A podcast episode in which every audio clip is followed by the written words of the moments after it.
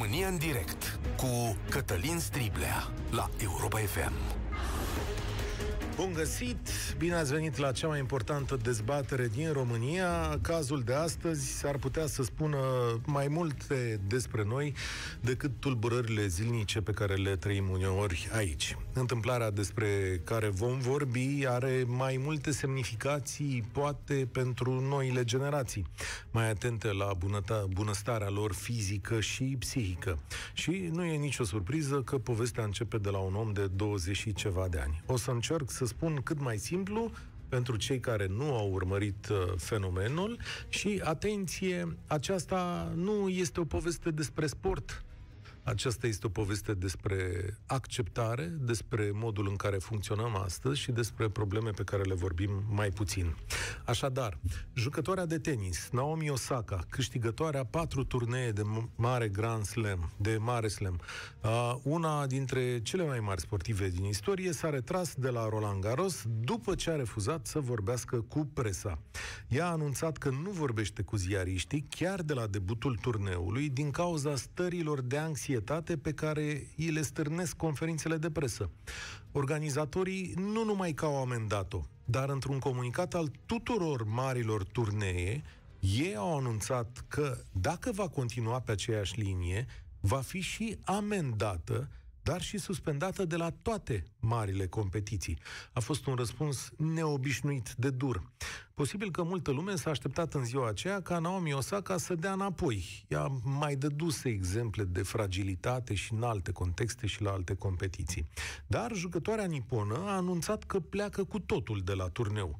Ea a mai spus că suferă de depresie din anul 2018 și că ce îi se cere acum este peste puterile sale. Pur și simplu, întâlnirea cu presa, mai ales după un meci pierdut, îi face rău, spune ea. Ea a spus că va reveni după o vreme în turnee, că se va odihni, dar le-a cerut organizatorilor să găsească soluții ca toți jucătorii să beneficieze de ajutor în această chestiune. Iar în urmă cu câteva minute i s-a alăturat și Novak Djokovic, care a spus, domnule, ceea ce fac organizatorii de mari turnee nu este decât să, să-și protejeze drepturile lor și interesele lor. Întâmplarea a dus la un val de reacții de susținere, dar a ridicat și multe întrebări asupra comportamentului sportivei. De exemplu, Serena Williams și Corey Goff spun că o înțeleg, că o sprijină. Sunt jucători ca la, care la rândul le povestesc cât de greu este să participi la o conferință de presă, mai ales după ce ai pierdut și primești întrebări legate de starea ta personală, despre jocul tău, despre greșelile comise. Gândiți-vă și rememorați un pic momentul cu Simona Halep după ce a fost înfrântă de Ostapenko, atunci când a venit plânsă și dărmată după o victorie, după o înfrângere neașteptată, da? În mod clar, ea trăia o dramă. Ce să o mai întreb? Dar totuși, trebuia să fie acolo. Pe de altă parte, mari sportivi și jurnaliști spun așa, ai contract, trebuie să vorbești. Ai semnat, câștigi mulți bani, ești obligat să vorbești cu publicul. Unul dintre ei este Boris Becker, așa spunem. Chiar dacă o faci prin intermediul presei. În fond, milioanele multe, banii pe care un muritor obișnuit nu-i poate câștiga într-o viață, vin cu niște sacrificii. Faima, celebritatea, viața bună asigurată pe mai multe generații, nu? Că despre asta e vorba, costă și asta ceva, adică nu poți să le ai pe toate deodată chiar dacă presa nu este cea mai corectă instituție a lumii. Dar mai e ceva, poate și mai important pentru fiecare dintre noi. Fata asta capricioasă, poate, poate obosită, cu niște probleme importante cu siguranță, ne pune o oglindă în față și ne spune niște lucruri așa. Eu, de la înălțimea ea, mea, spune Naomi Osaka, pot să vorbesc despre niște probleme pe care le au toți oamenii dar nu au cui să le spună și nici cine să le asculte. Sunt probleme pe care societatea noastră le ignoră, nu vrea să le audă, dar nici măcar nu-și pune semne de întrebare asupra, asupra lor. Mă refer la sănătate mentală, la frica pe care o ai de a vorbi despre tine, la frica de a vorbi în public. Știți cum e și pe la noi. Ți-e teamă să mergi la psiholog, să nu zică lumea că ești nebun. Da? Și mai e ceva. De exemplu, voi la muncă ați putea să le spuneți șefilor voștri astăzi am un ghem în stomac și mi-e atât de rău și atât de frică și am o presiune atât de mare pe mine încât nu știu ce să fac. Simțiți asta vreodată și aveți curaj să o spuneți? Adică vi se întâmplă? Da? E un lucru foarte greu ca un om să spună despre el că este vulnerabil. Asta e o valoare pe care noi nu acceptăm în societate și de multe ori nici nu ne uităm spune, he, vulnerabil. ce e asta? 0372069599 despre vulnerabilitatea unui om bogat, dar nu numai a lui. 0372069599 ce părere aveți despre acest caz? Poate un sportiv, o celebritate, să refuze dialogul cu presa invocând această anxietate? Cum ar trebui societatea să răspundă unor astfel de situații? Și voi puteți invoca o astfel de stare în problemele apărute la muncă? Așadar, prieteni, de aici pornim 0372069599, primul care vorbește la România în direct este Alexandru, salutare! Bună ziua! Uh, încerc să fiu cât se poate de scurt. Uh, sunt două jumătăți ale problemei pe care nu putem să le separăm. Una dintre jumătăți este da, a procedat corect din punctul meu de vedere, cel puțin. A procedat corect fata că s-a retras. Asta este, n-a putut să, să țină, să poată să susțină niște răspunsuri la o conferință de presă, are psihică, presiune psihică, ok, s-a retras, din punctul meu de vedere este foarte corect ce a făcut. Și a doua jumătate este, bineînțeles, semnarea acestor uh, contracte. Adică semnezi contractul, știi de la început în ce te bagi, știi de la început că o să trebuiască să fii prezent la conferința de presă și trebuie să fii prezent la conferința de presă pentru că așa ai semnat. Și mm, de aici încolo putem să vorbim despre presiunile mari care le au sportivii ăștia, Uh, putem să vorbim despre orice om care are libertatea să se retragă din o, dintr-o chestie de genul ăsta, chiar dacă suportă consecințele, cel mai bine este să îți dai seama de dinainte ce consecințe vor fi și să nu le suporți, să nu te bagi deloc, dar deocamdată fata a procedat corect din punctul meu de vedere și presiunile sunt foarte mari pe, pe problemele astea cu sportul. Pe de altă parte, vă rog frumos, rețineți câți oficiali și ai noștri și din toată lumea asta, Uh, spun la conferințele de presă, nu răspund la întrebarea asta. Adică nu o spun așa, dar o spun, hai, întrebarea următoare, vă rog. Întrebarea următoare, vă rog. Adică nu, fata nu judeca cu același, vezi, uh, știu eu, e liberă să nu răspundă, nu judeca cu același taler, pentru că aici nu vorbim de oficiali în funcția publică. Oamenii aceia, sigur că sunt uh, legați, sunt ținuți să răspundă în fața noastră. Este evident că atunci când te-ai suit într-o funcție publică, trebuie să dai uh, uh, diverse răspunsuri. Aici e un mecanism mult mai complicat, pentru că ea răspunde în fața celor care au plătit biletul. Adică ai plătit uh, bilet să te uiți la meci din tribună, ai plătit bilet, știi că plătești tu chiar dacă nu te uiți la meciurile astea, tu știi că plătești biletul acolo, nu? Adică Correct. Uh, canalele astea care transmit uh, meciurile vin în casa ta pe niște bani care se adaugă la abonamentul tău. Te uiți, nu Corect. te uiți, banii se duc acolo și se duc și în buzunarul ei. Și uh, ea aici e ținută contractual de un, uh, cum să zic, de banii aceștia pe care îi primește de la fiecare dintre noi, de la toată planeta asta. Asta e marea problemă în această situație. Și atunci te întreb, e corect să refuze?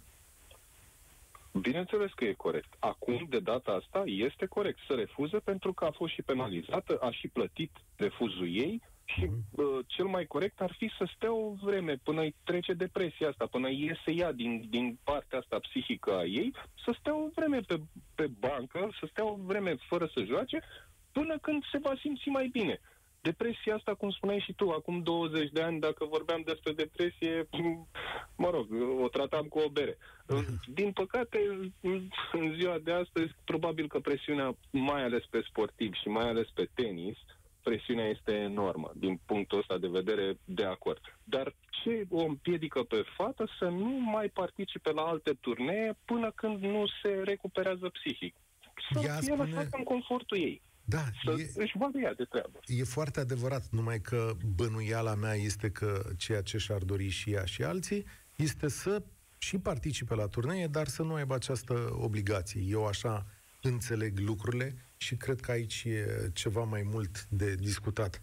Alexandru... Și eu mi-aș dori, și eu mi-aș dori te rog frumos, doar lasă-mă să fac o remarcă, și eu mi-aș dori să lucrez două ore pe zi și să am un, un salariu de 10.000 de lei pe lună. Și eu mi-aș dori treaba putea, asta. Da. Din păcate, asta este. Dacă s-ar putea, da. Vezi, așa ne ține viața. Mulțumesc, Mulțumesc. tare mult. Uh, vezi, argumentul ăsta, tocmai argumentul ăsta îl spune ea. Domnule, da, adică eu vin aici și îmi fac meseria, îmi fac meseria de sportiv, vin, joc, nu mă puneți în situația de a-mi deschide sufletul în fața unor necunoscuți. Nu vă este de ajuns bucuria asta a jocului? Asta încearcă să ne spună această sportivă. Andrei, salutare, bine ai venit la România în direct. Salut, salut și uh, mă bucur să vă aud și faptul că abordați uh, un subiect care deja are câteva zile uh, în spate, să zic așa, din punctul ăsta de vedere.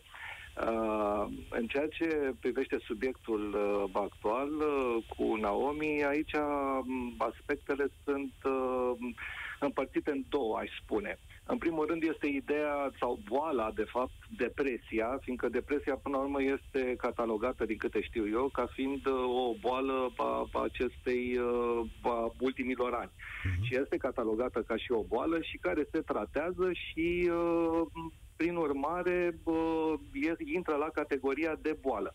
La modul general, uh, e bine ce a făcut, uh, faptul că a conștientizat că are o depresie este ok, faptul că bă, a afirmat că are o depresie și și-a asumat acest lucru și a, bă, și-a asumat boala, de fapt, pe care, pe care o are, este un lucru ok. Dar asta este un, un, un aspect, un aspect general. Însă, revenind la aspectul punctual al depresiei, în ceea ce o privește pe Naomi Osaka, aici un pic subiectul este bă, diferit sau comportă niște nuanțe destul de importante. Fiindcă vorbim despre cine? Despre Naomi Osaka, care este bă, numărul 2 mondial, a câștigat uh, patru Grand Slam-uri până acum și mai multe bă, turnee bă, ATP, asta unul la mână. Pe de altă parte, susține că din 2018 are această depresie, uh, ceea ce este un pic ciudat din punctul meu de vedere, fiindcă uh, un jucător de tenis să poată să ajungă să câștige patru Grand Slam-uri, da? să câștige uh, alte titluri uh, pe ATP, să fie numărul 2 mondial, uh, el trebuie să aibă o tărie de caracter uh, foarte, foarte puternică și în același timp o forță psihică foarte puternică. Și să vii acum susținând că tocmai din 2018 tu ai o problemă de depresie, dar tu, pe de altă parte, ai o tărie de caracter și o forță psihică ca să câștigi Grand Slam-uri în perioada asta și turnee de ATP, e aici ceva, din punctul meu de vedere, nu mi se Știi pare cum- corect și fair. Știi cum suntem aici? Nici eu, nici tu, nu suntem psihologi, medici, nu știm cum își canalizează emoțiile. Ea spune că e rău la conferințele de presă. Mă rog, Eu nu, eu, Ah. mie mi se pare greu de acceptat ideea că ți se, fă- nu poți să suporți niște bă, întrebări din partea presei, dar pe de altă parte ai tăria de caracter și forța psihică să răstorni eventual un rezultat, să câștigi titluri, se știe că se câștigă foarte greu și nu oricine poate să facă și trebuie să aibă un caracter foarte puternic. Dar nu poate să răspundă la niște întrebări, ok, poate unele mai personale din partea, bă, știu eu, Știi- bă, mass mediei. ia fi atent un pic. Uh, e, e în felul următor. Ea nu este antrenată să vorbească. Ea e antrenată să alerge, să aibă o bună coordonare între ochi și mână. Da, da, da, Dacă- foarte mulți sportivi. Ideea e că diferența între campioni, câștigătorii de Grand Slam, dar și niște jucători de tenis profesioniști, dar care nu câștigă Grand Slam-uri, tocmai aici se face, din diferența de Ok. tărie de caracter și forță psihică. Uite, și ale eu, are la pe toate, tine, deci nu o pot la tine considera este doar un admirabil că reușești să vorbești în spațiul public, știi? În momentul acesta ne ascultă 500 de mii de oameni. Dacă voi începe să spun niște întrebări mai complicate despre tine și despre starea ta uh, și lumea te-ar ști și tu știi că ești Andrei, ți-ai, ți-ar fi ușor să exprimi părerile astea? Păi, în primul rând, un jucător de tenis la Așa. nivelul lui Naomi cred că își asumă de la bun început aceste lucruri, ca și orice, nu știu, vedetă să o luăm, nu neapărat de tenis, o vedetă și de fotbal, și bă, de muzică, bă, de orice. În momentul în care ai acest job, deja e, se subînțelege că aceste aspecte personale, bă, cu bune, cu rele, pot să-ți vină la un dat din urmă sau să, mass media să sape. Sau chiar și politicieni de altfel. Deci, Da, na, e vorba de politicienii persoane publice Sigur. până la urmă. Și trebuie, e o chestie pe care bă, trebuie să ți-o asumi și știi de la început că dacă ajungi la un anumit nivel, uh, te întâlnești cu aceste chestii și ea este totuși, are niște ani buni în tenis la nivel, uh, la nivel de top. concluzia ta care ar fi? Concluzia mea că strict punctual pe cazul Naomi este, nu știu, cred o copilărie pe care o face. Fiindcă dacă n-ar mai fi câștigat turnee de Grand Slam sau uh, mm-hmm. turnee ATP și n-ar fi fost numărul 2 mondial, da, aș fi zis, domne, da, are probleme de depresie, nu s-a putut concentra, nu are forța psihică să treacă Vezi, peste. Societatea... Adică eu le-aș lega între ele. Sigur, și Dar atâta timp cât ea dovedește chestia asta, mi se pare o copilărie, sincer, ce face ea acum. Nu zic că nu are, dar nu știu, mi-e greu să cred că poți să ai depresii, dar să ai suficientă tărie de caracter și forță psihică să câștigi turnee, Știi, nu doar niște meciuri societatea nouă, îți mulțumesc mult, societatea nouă și generațiile ei au pus o linie între chestiunea asta. Când un om spune sufăr de depresie, acolo te oprești. Pentru că nu știm, nu putem judeca asta. Nu știm nicio secundă ce e în sufletul lui.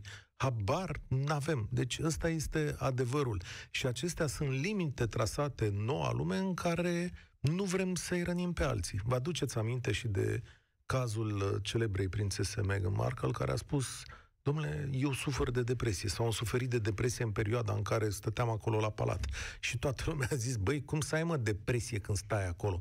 Și la fel și cu Naomi Osaka. Este cea mai bine plătită sportivă din lume în ultimii ani. A câștigat 55 de milioane de euro, de dolari în anii trecuți. Păi, nene, la suma asta pare pentru noi muritorii de rând că nu poți să suferi de depresie, da?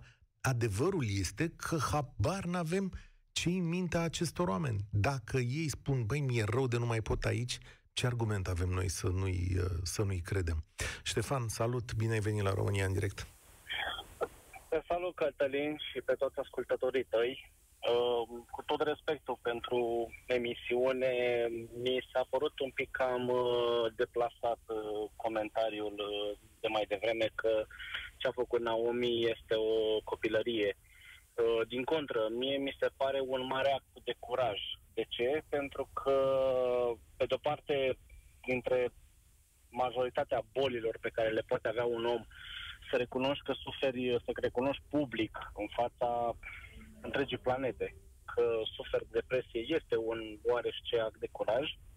Pe de altă parte, a dovedit și un act de mare responsabilitate, în sensul că ea a tratat, noi știm pe Naomi Osaka, este o sportivă mai uh, cu picioarele pe pământ, mai, cal, mai uh, calculată, mai, mai, nu știu cum să zic așa.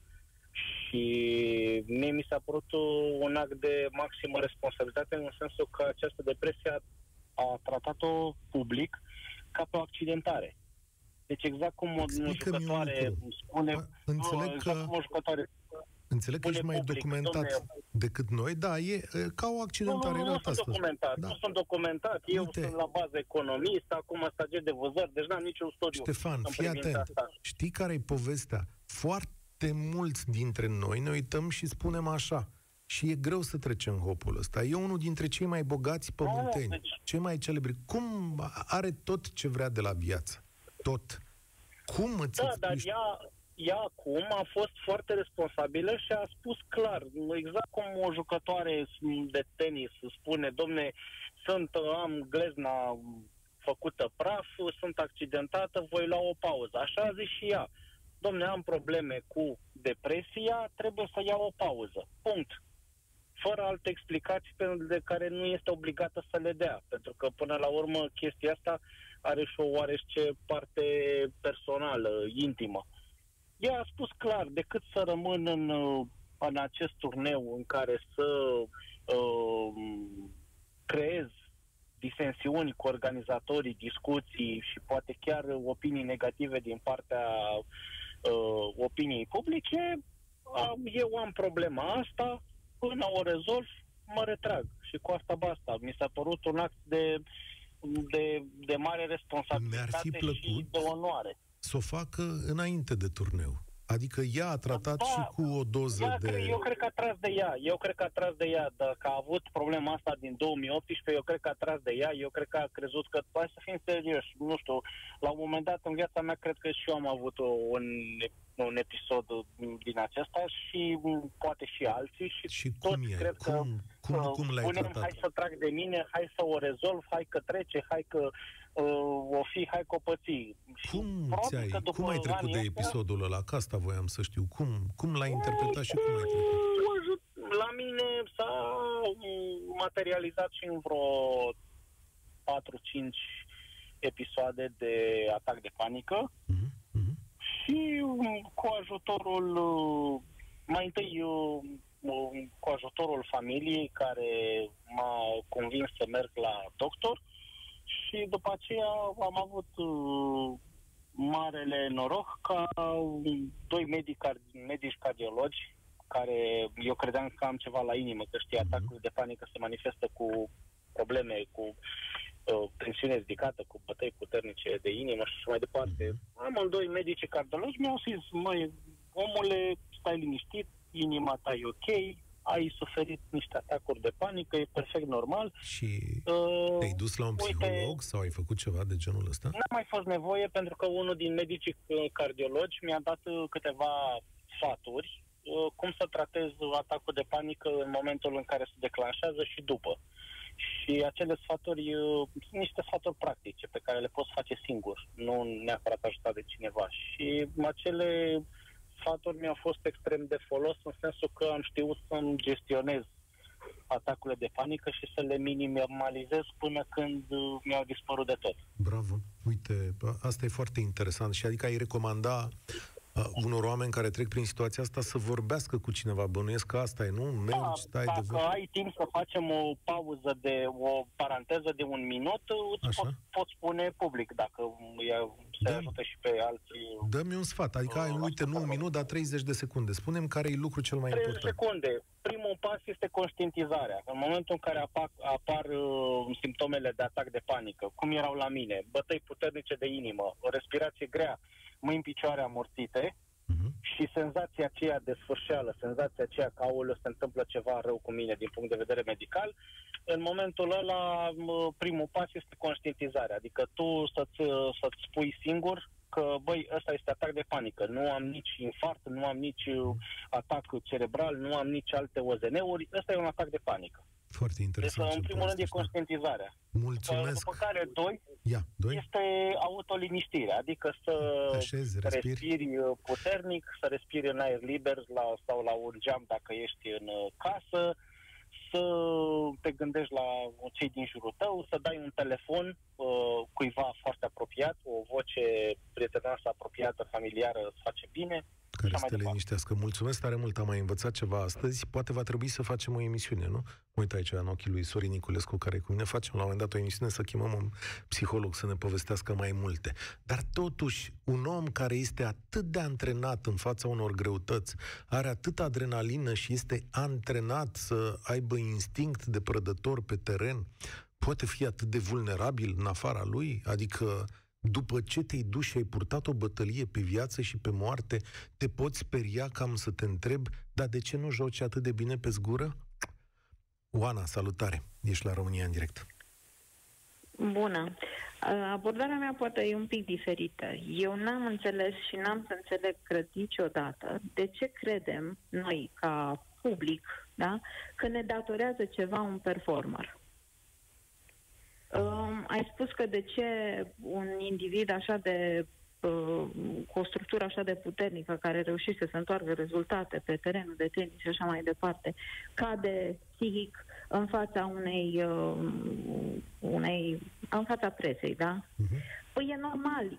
Sunt altele mecanismele de, de apărare. Da? Pe teren joacă, pe teren știe ce face, pe teren controlează jocul. E pregătită pentru asta. De cele mai multe ori presa o judecă. O judecă că n-a performat, o judecă că a dat o pasă greșită, o judecă că ce ai făcut, ce ai mâncat, de ce n-ai dormit, de ce ești obosită, uh, ce dietă faci, când uh, te retragi, de ce nu te retragi și așa mai departe. Uh, Da. Părerea Așa mea e este. că un... Fiecare Păi- întrebare păi- vine păi cu și o atunci- judecată, dar Păi și atunci de ce s-ar pune în situația asta conștientă când ea nu se simte pregătită pentru asta. Uitați-vă ce se întâmplă cu, cu toată faima. Eu nu sunt microbistă.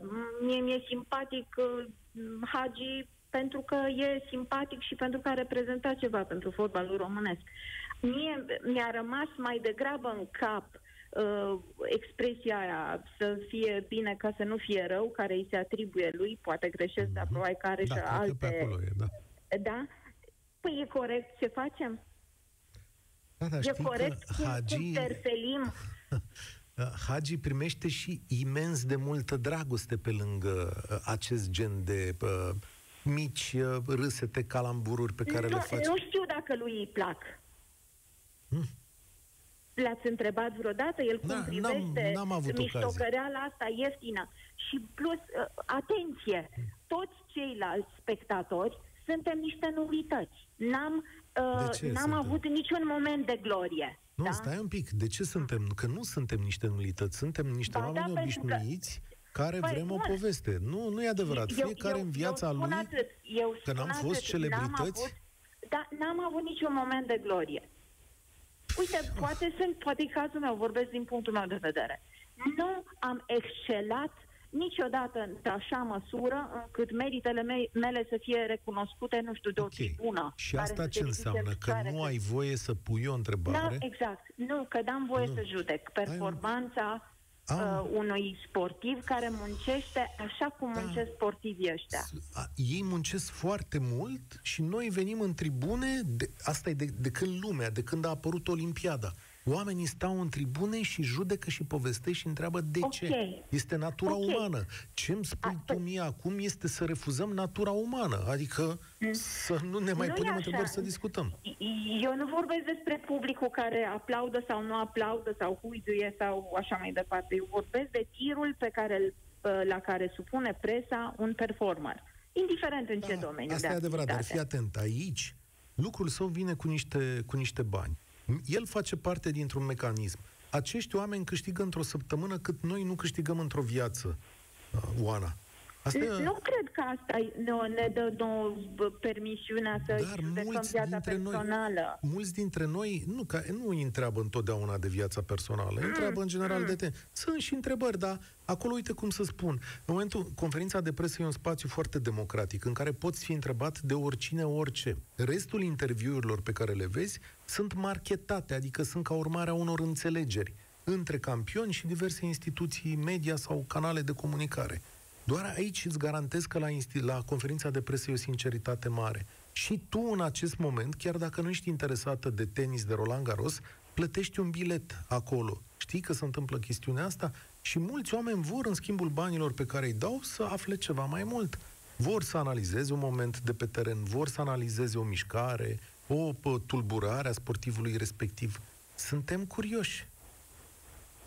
Da, eu personal nu sunt o persoană într-atât de curioasă cât să intru cu bocanci în viața celorlalți. Da, Ce zic? știu, asta e dusă la extrem. Cu, da. eu simpatizez cu Naomi Osaka și îi apreciez, și așa cum a zis eu... antevorbitorul meu, uh, chiar a fost o dovadă de curaj. A fost o dovadă de curaj. Oana, să-ți recunoști sensibilitatea și eu aș prefera ca uh, gestul ei să genereze un curent Fiți atenți, există deja un curent, ea se înscrie acolo. Oana, mulțumesc tare mult, Diana, o secundă. Pe publicația lead.ro există un articol scris de Laurent Balind, este unul dintre prietenii mei, lucrează în marketingul sportiv, el propune o soluție la chestiunea asta. Vrei să joci și să faci doar sport, ești plătit puțin Adică, în loc să iei 100 de mii de euro la un meci, iei 10 mii de euro. Vrei să și comunici cu publicul? Stabilești niște trepte de uh, înscriere la conferințe de presă, la interviuri și suma ajunge înapoi la 100 de mii de euro ca să, pot, să poată și sponsorii și publicul să primească ceva în loc. Citiți-l acolo pe lead.ro. Despre trăirile astea vă recomand și articolul lui Andrei Țoca pe 300.ro, foarte important articol despre relația dintre presă și jurnaliști jurnaliști, dar și ce a scris Cristian Tudor Popescu în Gazeta Sporturilor. Ca să termin ideea, acolo mă găsiți și pe mine vorbind despre același lucru. Diana, salutare! Cum vezi povestea asta? Bună ziua! Uh, vreau să încep prin a spune că nu sunt nici fan tenis, nici nu prea mă interesează despre Da, nu e o discuție sportivi în mod despre deosebit. tenis. E o discuție Știu, despre știu, știu, oameni. dar am, am sunat, am sunat pentru că sunt, am studii în domeniul sănătății mentale și pe lângă asta am locuit 5 ani de zile cu o persoană care luptă cu depresia și cu anxietatea deopotrivă. Uh, colega mea de cameră la, căm- la cămin. Și, efectiv, m- am simțit că mă înfurii când am auzit câțiva dintre, câteva dintre persoanele care au vorbit înaintea mea. Stai așa o Scuze, secundă, stai o secundă, ne tragem respirația. Sorin coboară calea cât trece salvarea. Orașele mari sunt aglomerate și cu probleme. Hai să vedem. Diana? Uh, că se da, îndepărtează. Așa, spune-ne Așa. povestea. Uh, depresia este o boală care te apucă din orice. Poate să fie un trigger, poate să fie, de exemplu, cum e depresia postnatală, după ce naști. Dar depresia și anxietatea sunt boli care te pot lovi din neant. De aia sunt persoane care, căsătorite, cu copii, cu cariere extraordinare sau sinucis. Și mereu e întrebarea, dar ce s-a întâmplat? Ce, ce, ce, ce au avut ei atât de grav? Ce, cu ce a nemulțumit? Dar nu e vorba de nemulțumire. E vorba de un dezechilibru între e, un, e vorba de un dezechilibru între hormonii din creier. Sunt, uh, e un domeniu care nu este încă studiat suficient, nu sunt suficient de multe tratamente și cea mai bună, cele mai bune pastile pentru a trata depresia, de exemplu, um, sunt ok cam pen, până la 50% din populația cu depresie. Deci nici măcar tratamentele nu sunt foarte accesibile și foarte bune. Prin Sunt de acord urmare, cu în, tine, momentul dar- în, care, în momentul în care discutăm, nu, în, în momentul în care discutăm despre sănătate, trebuie să ne oprim din a mai separa sănătatea mentală de sănătatea fizică. Pentru că dacă Naomi Osaka ar fi spus în, uh, în mijlocul turneului m-am lovit la gleznă și efectiv nu mai pot să alerg, e altceva. Adică ar fi fost altceva. Ar fi lumea ar fi zis, ah, fair enough, asta e, fata nu mai poate să meargă, deci nu mai poate să... Nu, Dar nu, nu ea mai n-a poate zis, să joace. ea n-a zis că nu poate alerga. Ea a zis, nu vreau să vorbesc cu voi. Da, dar trebuie să facem și diferența. Și au mai spus câteva persoane înaintea mea. Trebuie să facem și diferența. Ea este foarte bună la tenis. Nu e în, în fișa postului, nu înseamnă că și trebuie să accepte și să discute atât de mult în conferințele de presă. Da, în Și, fișa și postului chestia asta, cam scrie să vorbească, adică ea și semnează încă, că încă O vorbește. chestie, încă o chestie pe care nimeni n-a spus-o.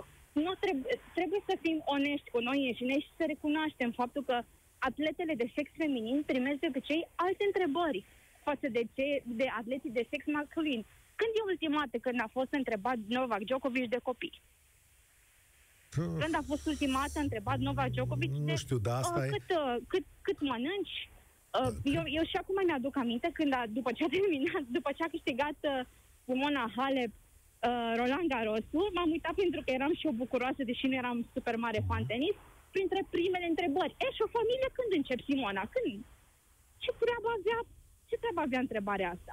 Nu Simona contest- Halep, nu ani de contest zile, ani de zile a curiozitățile. primit întrebări despre operațiile estetice.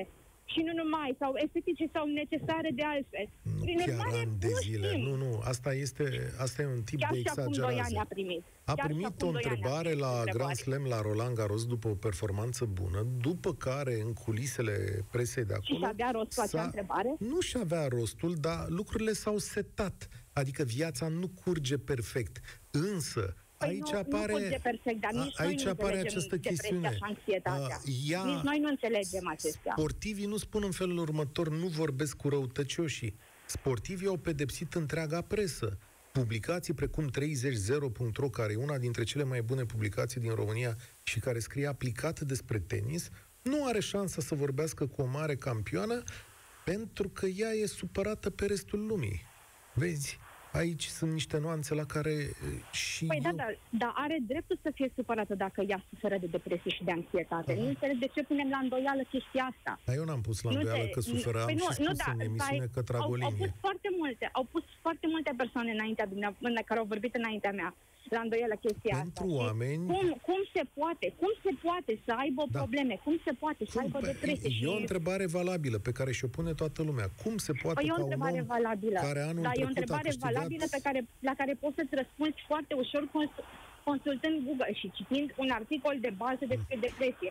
Ca să înțelegi că, de fapt, omul care are depresie poate să fie pe, pe vârful Everestului, din orice punct de vedere, să fie foarte... Și o, un singur moment, o singură clipire se dea o cădere și în momentul ăla totul s-a năruit. Adică este foarte, foarte greu. Eu am, eu am experiențele cu persoane apropiate mie care au avut depresie și anxietate și a început ziua bine, totul ok, mă pregătesc pen, pentru un interviu la job, am plecat, m-am îmbrăcat frumos, totul este ok, am ieșit pe ușă și după 5 minute s-au întors plângând pentru că a, efectiv a venit un val peste ei. Adică este foarte complicat și cred că, dar bine, asta nu este o problemă doar a românilor, este o problemă geografică noastră. Sigur că dar da. Noi, Vezi? noi luăm așa în, De, în, nu în noi, râdere. nu, nu noi, că generalizarea face rău.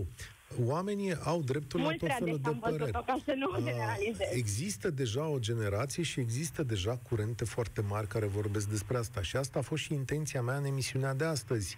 Să Și mă bucur vorbim că ați făcut despre asta. modul în care societatea noastră acceptă lucrurile astea. E un Și prim mă bucur, pas, e mă o bucur foarte conștientizare. mult, m- mă bucur foarte mult uh, că ați făcut chestia asta, pentru că și tocmai de asta am vrut să intru în, în direct, pentru că e prima dată când fac chestia asta, dar Foarte chiar am bine, simțit nevoia să să, mai vii. spun că e, e, foarte, e foarte important ca oamenii să conștientizeze, pentru că astăzi e Naomi Osaka, da? E vorba de ea, e vorba de vai de mine, dar mine s-ar putea să fie un prieten de al tău care e căsătorit, are copii, are o carieră, are un mega business, merge în vacanțe în fiecare an de în Și ce Cu se preieră întâmplă toate rău cu colțurile. ei? Da, e o întrebare. E un lucru despre care noi nu vorbim. Uh, îți mulțumesc tare mult. Cu Diana am vorbit. Uh, vedeți? De astea sunt importante discuțiile astea. Promit că o să revin la subiectul acesta. Uh, dacă mai avem telefoane și ne dă voie, Radu, aș îndrăzni să mai stau două telefoane după ora 14. Da, îmi dă voie să mai stau două telefoane după ora 14. Hai să o auzim pe Doina. Salutare, Doina. Bună, Cătălin. Bine Uh, ai venit. Cred că o să, cred că o să continui în același ton ca și antevorbitoarea mea, pentru că um, mi se pare că ceea ce se întâmplă acum cu Osaka este un fel de di- discriminare la, la, la um, adresa ei. Fata asta, până la urmă, n-a spus că nu zice să vorbească cu presa. A zis că nu poate, că suferă de o anumită afecțiune pentru un uh, profesionist ca ea, ceea ce a făcut mi se pare o mare dovadă de curaj. Uh, pentru că, deși ne dorim foarte evoluați și foarte luminați în ultimii ani uh, cu referire la bolile mentale, de fapt, uh, adevărul nu stă deloc așa. Încă pentru foarte, foarte mulți, uh, boala mentală înseamnă izolare, înseamnă uh, marginalizare, înseamnă frică să nu cumva să fii uh, judecat, deși este o boală ca și oricare alta. Uh, nu am cum să aprob ceea ce au făcut acei organizatori, pentru că nu este normal. Nu este absolut deloc normal. De ce Dacă nu ar e fi normal? sufer- Pentru, Pentru că, că dacă acolo... ar fi suferit de orice altă afecțiune și ar fi spus, domnule, m- nu știu, am, am descoperit o boală rară la inimă, da? Vă Da, rog, dar vreau aia- un pic de... Aia o împiedica... Uh, aia o împiedica Să să, participe. alerge, nu să vorbească. Ok, uh, cam același... Oamenii care uh, trec prin astfel de, de suferințe somatizează, le somatizează la fel ca un om care are o boală fizică. Ok. Cine nu a trecut prin chestia asta nu are cum să înțeleagă. Da? Dar un om care suferă de depresie, de anxietate, care face atacuri de panică, nu știu dacă a intrat așa în detalii, somatizează acea afecțiune ca o afecțiune fizică. Da? Este, îți poate pune aceleași bariere. Nu, pentru mine este foarte greu de, de, de înțeles de ce niște oameni care nu provin din orice mediu, totuși vorbim despre jurnaliști care ar trebui să aibă un anumit nivel de cultură, au reacționat așa și mai ales organizatorii. Mm, Aș face o, o comparație care nu își are locul, da? Dar este ca și discriminarea pe, pe, pe, pe sexe, da? Sau pe gen, mai bine. Știu eu dacă se e pare așa, incredibil. pentru că fiecare își apără și propriul business, adică afacerile nu încetează în momentul în care cineva are o problemă. Asta e, ca și persoană publică ți asumi să ieși în față. Ea este o persoană publică, este un jucător profesionist. este de înțeles, da? Probabil că are anumite obligații față de cei care sunt în spatele ei, de sponsor, de cei care o susțin. Dar vis-a-vis de presă și de uh, cei care te susțin din față, fanii, să vii să spui așa ceva, iar tu ca și admirator al unei persoane să-i dai în cap și să spui, La bă, ce nu te se referi? poate. La ce te referi? A spus că oamenii se așteaptă să o audă, să vorbească, Da. să comenteze. Da? Că pentru aia plătesc. Eu cred că oamenii plătesc ca să o vadă jucând frumos. Da? Da, Și odată. cred că în momentul în, Și în doi care... la mână, oamenii își doresc ceva mai mult, adică... Dacă ar fi niște m, întrebări uh, m, strict legate de joc, Fii Da, atentă. aș fi Doina, de acord. Da, dăm știrile. A venit Alexa Stănescu, dăm știrile, că înțeleg că avem știri importante. Ne întoarcem la 14 și 5 minute. Roagă pe Doina să rămână pe, pe linie, dacă mai poate. Știu că e și Romina. Ne auzim după știrile de la ora 14.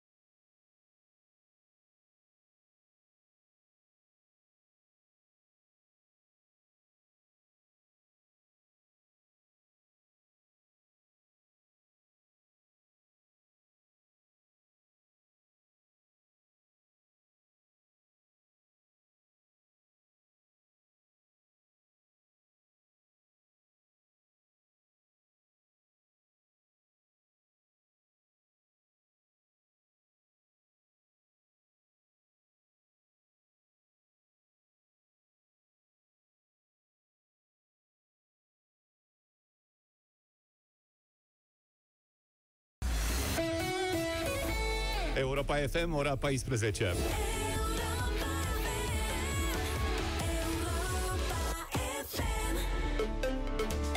Alexandra Stănescu vă prezintă știrile Europa FM. Alexandra, bine venit! Bun găsit, vreme rece astăzi în general închisă cu ploi, maximele mai cresc ușor între 13 grade locale în Moldova și în estul Transilvaniei și 24 de grade în vestul Olteniei. În București a ieșit soarele, dar vremea rămâne răcoroasă, o maximă de 20 de grade. Ministrul de Interne anunță controle în toată țara la firme care vând explozibili. Se întâmplă în urma posibilului asasinat cu bomba al omului de afaceri Ioan Crișan de la Arad. Lucian Bode spune că vrea să aibă o imagine a pieței de explozibili din România. Am dispus verificarea tuturor societăților care comercializează produse uh, acest gen la nivel național și cu siguranță de aici ne va rezulta și o imagine a ceea ce înseamnă această piață în România. Dar sigur, este un element uh, pe care noi îl luăm în calcul. Ancheta în cazul exploziei de sâmbătă de la Arad este coordonată de parchetul general. Cercetările se fac pentru omor calificat cu premeditare. Ministerul Educației a publicat modelul fișei pe care elevii o vor completa semestrial pentru a acorda un feedback în ceea ce privește activitatea fiecărui profesor. Fișele vor fi anonime. Elevii trebuie să răspundă în ce măsură sunt de acord cu anumite afirmații, de exemplu, profesorul explică clar materia. Trebuie să bifeze răspunsul pe o scară de la 1 la 5. Nu este o fișă de evaluare a profesorilor, ci o modalitate de a îmbunătăți comunicarea între elevi și profesor, spune Rareș Voicu, președintele Consiliului Elevilor.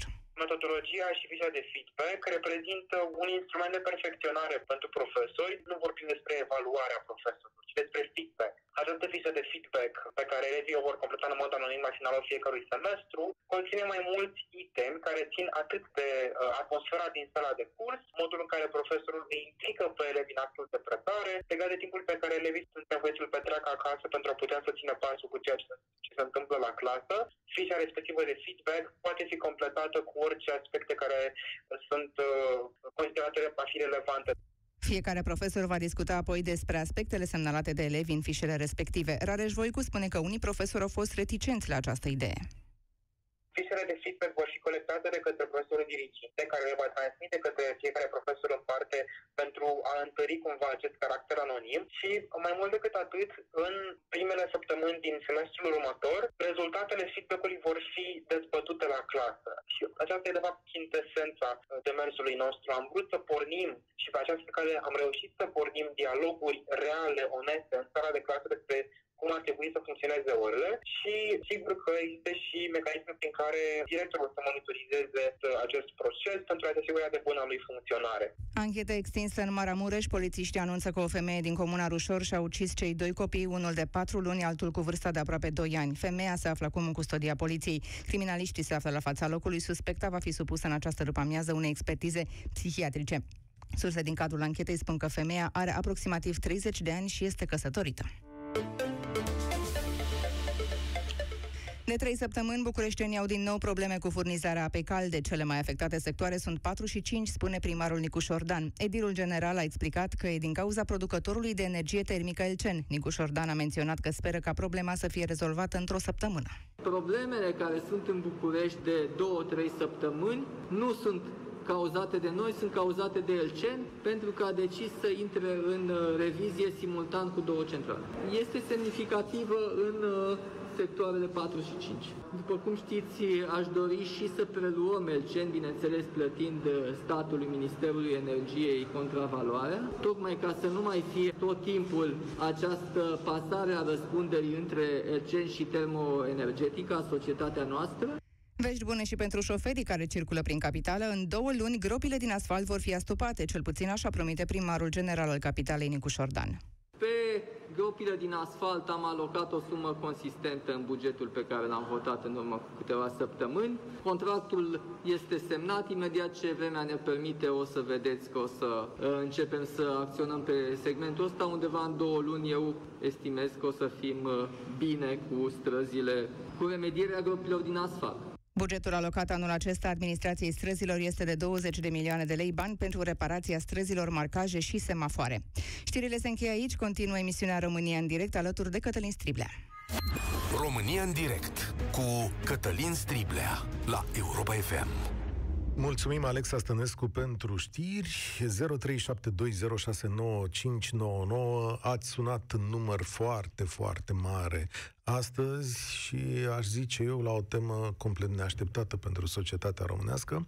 Pentru cine a intrat mai târziu pe fir, reamintesc de unde am plecat, o celebră jucătoare de tenis, Naomi Osaka, pleacă de la Roland Garros, spunând că nu vrea să vorbească cu presa și uh, anunță că are depresie, întrebările presei o rănesc, spune ea, se retrage din turneu, asta și după amenințarea organizatorilor că va fi suspendată de la toate turneele de Grand Slam. Eu v-am întrebat astăzi ce părere aveți despre acest caz, Poate un sportiv refuza dialogul cu presa invocând anxietatea? Cum ar trebui societatea să răspundă unor astfel de situații și cum le gestionați voi pe ale voastre? 0372069599 Am întrerupt dialogul cu Doina, care tocmai îmi spunea că întrebările la conferințele de presă ar trebui să fie altfel, să nu-i rănească pe, pe sportivi. Dar cum? Era întrebarea mea. Păi uh, să urmărească scopului pentru care sunt acolo jurnaliștii. Și acela este să discute lucruri despre sport. Da? În momentul în care tu te duci să joci și începi să primești uh, întrebări intime și din viața ta privată, mi se pare deja că se trece o linie de netrecut. Și da, da în momentul ăla, cel care este în fața ta și trebuie să răspundă, poate să spună că nu vrea să răspundă la astfel de întrebări. Da și nu am să-ți spun la această chestiune, pentru că publicațiile sunt diferite, se adresează unor scopuri diferite, dar mai e un aspect, cel puțin aici, specific. Uh, chiar și Naomi Osaka spune, domnule, eu am fost tratată bine de presă, unde avea ea nemulțumiri este faptul că oamenii ăștia o întrebau foarte des de ce joci mai prost pe zgură. E, să săturase și ea de întrebarea asta. Dar ce să facem? Fiecare va de partea plină a paharului sau partea goală. Partea Întotdeauna, care așa este. Dă-ne Exact, o soluție. întotdeauna. Dă-ne o soluție la, un, as- la o astfel de situație. Sau, de fapt, cu ce ar trebui Soluție noi în să ce rămânem? sens? Nu, de fapt, cu ce ar Deci trebui noi să rămânem? Clar ar trebui să rămânem cu mesajul pe care ea l-a transmis și pe care îl salut, îl salut. Uh, și să înțelegem încă o dată că dacă nu se manifestă ca și alte afecțiuni, bolile acestea există și sunt foarte invalidante pentru foarte mulți oameni, da? Și că, de fapt, ceea ce a făcut ea este să, atragă, să tragă încă o dată un semn de alarmă, pentru că, așa cum ai spus un pic mai devreme, cum se poate ca un om care a ajuns la astfel de performanțe sportive să sufere de așa ceva? Așa este, cum se poate? Și atunci, acum no- noi, ceilalți, societatea în general, oamenii care sunt mai simpli decât ea și care poate nu au suport, pentru că ea are suport în virtutea uh, situației financiare pe care o are, uh, a primit clar uh, uh, uh, suport uh, și de specialitate și totuși ajunge să spună că suferă de această afecțiune. Să Da, atinge este un semnal de alarmă. Mulțumesc tare mult, Doina. Să atingi echilibrul în viață este cel mai greu lucru care ne poate fi cerut, nu? Adică e o sarcină suplimentară să echilibrăm și munca și relația cu ceilalți și stările noastre de sperietură, de angoasă, mai ales modul în care ne judecă ceilalți. Până la urmă despre asta e vorba, despre judecata pe care ne adresează ceilalți. Avea dreptate cineva, cred că m- Diana spunea ceva mai devreme, că fiecare întrebare pe care o adresează un jurnalist conține o judecată. Romina, salutare, mulțumesc pentru răbdare, te ascult. Bună, bună, Cătălin. Mă bucur să fiu în direct. Pentru prima oară în viață când fac asta, e un act de curaj Ai pentru văzut mine. ce curaj e? Nu, nu e așa Da. că simți un ghem în stomac? Dar nu vreți să știți câte valuri de transpirație m-au trecut în ultimele 15-20 de minute. Dar să știi că uneori și pentru mine e, e foarte greu și uite, când am câte o emisiune de asta care e altfel decât celelalte, am și eu un ghem în stomac. Apreciez mult, pentru că... mult emisiunile astea atât de diverse și eu o să fiu, uh, poate, ultimul apel astăzi, care să vorbesc din Mai punctul este meu Eduard. de vedere. Așa, zi. Eu o să prezint situația mm, cum, cum o văd eu. Adică mie mi se pare că problemele psihice sunt foarte superficial văzute, mai ales în România. Nu e deloc ca la televizor, cum vedem că merge omul la psiholog, vorbește de 3-5 ori, are o revelație bruscă și îi se schimbă toată viața. Dar nu, uh, e o, o bătălie continuă cu suișuri, cu coborâșuri, foarte multe coborâșuri. De multe ori, mulți nici nu merg mai departe tocmai din cauza coborâșurilor, tocmai din cauza efectului și rezultatului într-un termen prea lung. Și de aia mie mi se pare că Naomi a, f- a avut un, un curaj maxim să spună nu pot. Nu că nu vreau, nu pot. Nu pot vorbi. Ok. Și cum ar fi trebuit să-i răspundă ceilalți? Ok, mulțumim. Dar societatea, lumea nu, nu e poți atât de vorbi simplă. acum. Mi se, pare, mi se pare bine. Mi se pare ok că nu poți vorbi acum. Du-te, regrupează-te, revinoți și ne auzim după. Nu ne transformă, știi că e și discuția asta, nu ne transformă asta în niște oameni mai slabi, adică noi n-ar, fi, n-ar trebui să fim puternici să răspundem unor astfel de situații. Domnule, asta e munca noastră, astfel o desfășurăm, ignorăm nodul din stomac, mergem Nu mai putem. departe. De ce nu putem? E, e așa o... Bo- bolile psihice se manifestă atât de diferit pe fiecare om în parte și poate fi un lucru declanșator pentru unul și față de celălalt să fie total neimportant. Păi și atunci suntem într-o situație în care oricine invocă o astfel de problemă de acum înainte, orice Poate să jucător fie, da. poate să nu-și mai respecte obligațiile Da. contractuale, obligațiile față de public, sau el are numai drepturi în această situație. Nu, nu are numai drepturi, dar uh, jocul ei n-a fost niciodată contestat. Adică modul ei de a juca, de a performa, n-a fost contestat. A fost contestat modul ei de a vorbi cu lumea, de a interacționa cu publicul. Da, și asta e parte din meserie. Eu asta încerc să spun în momentul acesta, că, domnule, ai și partea asta din meserie. Când pășești acolo, trebuie să stai de vorbă. Eu aici caut o soluție. Există echilibru între lucrurile astea? Probabil există.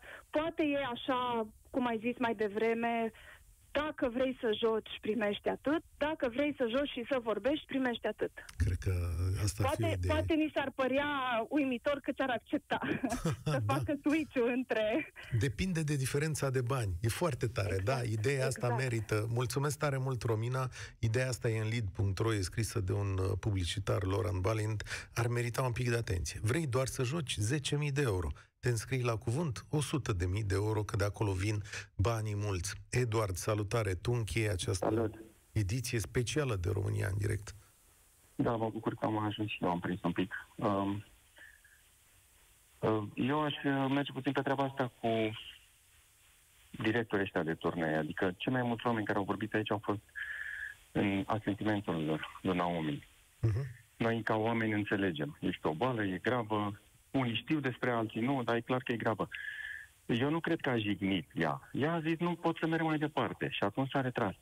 Ă, treaba, sigur că, până la urmă, e și tehnică. S-a semnat un contract. În contractul ăla e, are obligat, obligația de a merge la interviuri, nu e așa? Exact. Eu nu sunt sigur. Deci e obligată. Uh-huh. Dar pentru asta, ea a plătit o penalizare, nu? Da. E, deci cumva și-a onorat contractul. Domne, eu mă retrag, dar îmi plătesc o penalizare, asta e, mi-asum. Nu vreau să jignesc pe oameni, nu cred că ne-a jignit pe noi, privitorii, dar întrebarea mea este de ce e mai prejos depresia decât o gleznă ruptă? Și dacă avea o gleznă ruptă, toată lumea ar fi zis, da, domne, am văzut, nu poate să meargă, nu mai poate să joace, gata, o înțeleg, are depresie. Nu, nu cred. Cum a zis al doilea vorbitor. Că nu se vede. Puerilă. Că nu se vede. Nu cred eu că are depresie, dacă ea are. Adică cum, din ce poziție analizez eu treaba asta?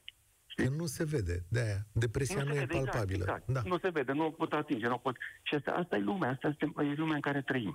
Și atunci tu, ca director de uh, mare, ca, uh, mare turneu, e o gândire de asta, de multinațională. Nu mă interesează omul, mă interesează să-mi câștig eu, să am eu profitul, să, să meargă mie treaba mai departe. Dar ție merge treaba oricum. Ce-ai câștigat tu că ai penalizat-o pe Naomi? Tu mergi cu ceilalți mai departe, tu oricum câștigi. Ai pierdut 10.000 de spectatori care veneau special pentru ea. Da, Asta sigur. mă deranjează pe mine, știți?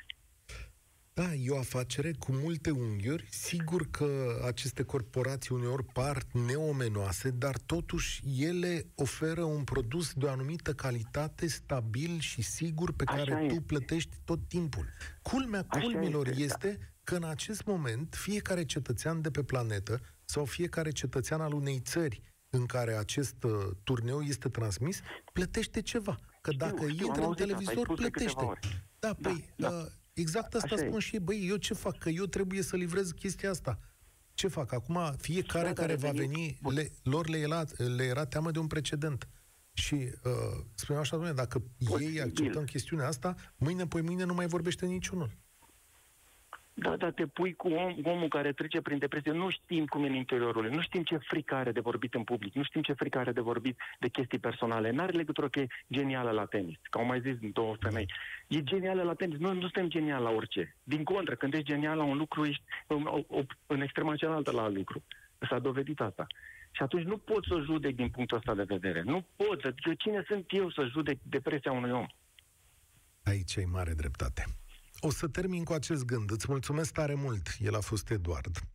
Intrăm într-o nouă epocă, să știți. Ea vine de ceva, de ceva vreme. Multe dintre lucrurile pe care cu ani în urmă le consideram așa ușoare, astăzi capătă o altă greutate. E o întreagă zonă de probleme la care omenirea și noile generații se uită altfel. Aceasta este învățătura acestei emisiuni de astăzi și pentru că ați sunat atât de mult să vă asigur că o să ne întoarcem la tema asta și poate ar trebui să vorbim despre cum se întâmplă efectiv în România lucrurile astea. Ce se întâmplă dacă ai nevoie de ajutor? Dacă ai depresie, atac de panică, ce spun colegii, ce spun șefii tăi? Cum se uită un angajator la tine căruia îi spui astăzi uh, mă simt așa un pic, sunt picat. Zâmbește Radu Constantinescu, zâmbește, dar uh, Ia încearcă această schemă la locul de muncă. Cum acceptă oamenii din jurul nostru? E o emisiune viitoare pe care o să o facem, sigur. Salut, Radu, mulțumesc că mi-ai dat un sfert. Salut, Cătălin, și chiar îți doresc să mai abordez subiectul ăsta în emisiuni, pentru că, eu, uite, din motivul ăsta avem și noi la Europa FM psihologia relațiilor în fiecare lună exact. cu terapeutul Gaspar Gheorghi. Gaspar a povestit de multe ori și a venit cu um, sfaturi foarte bune în sensul ăsta. Și de la el înveți, exact, înveți o grămadă de lucruri. Ce să faci? Suntem în situații de viață Uite, de, mai continuăm emisiunea asta, nu mai povestim la 3.20. Uite, de exemplu, eu când vorbesc în public, în public cu oameni vii, uh-huh. adică pe o scenă, simt că leșin. Simt că leșin, aici n-am probleme. Dar m-am dus odată la Oradea la o, la o chestie de vorbit, la un festival de vorbit în public.